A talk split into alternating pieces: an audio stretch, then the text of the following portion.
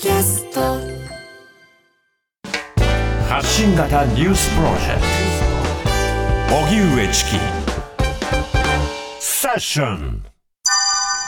4人の閣僚らが事実上の更迭。岸田内閣の新体制。火の玉スタートなるか。自民党安倍派の政治資金パーティーでの裏金化問題をめぐり松野官房長官は今日午前自身を含む安倍派の閣僚4人の辞表を岸田総理に提出しました。事実上の更迭となります。辞表を提出したのは松野氏のほかに西村経済産業大臣鈴木総務大臣宮下農林水産大臣で自民党役員では萩生田政調会長高木国会対策委員長世耕参議院幹事長に加え、安倍派の副大臣5人と6人いる政務官のうち1人もそれぞれ辞表を提出しました。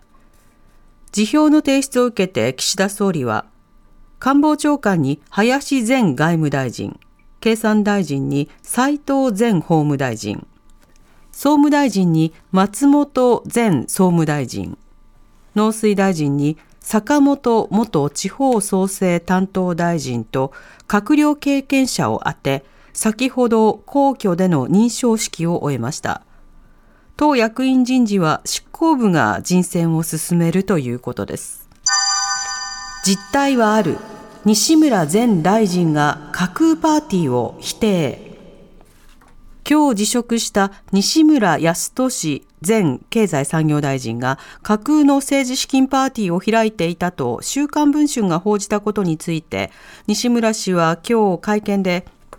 パーティーは法令にのっとって開催していて実態はあると説明しました。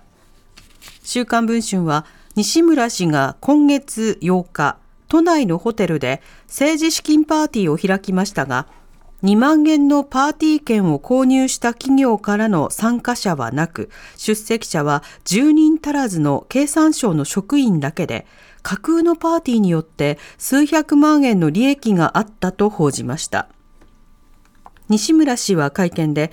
実際に講師を招いて開催したので実態はある。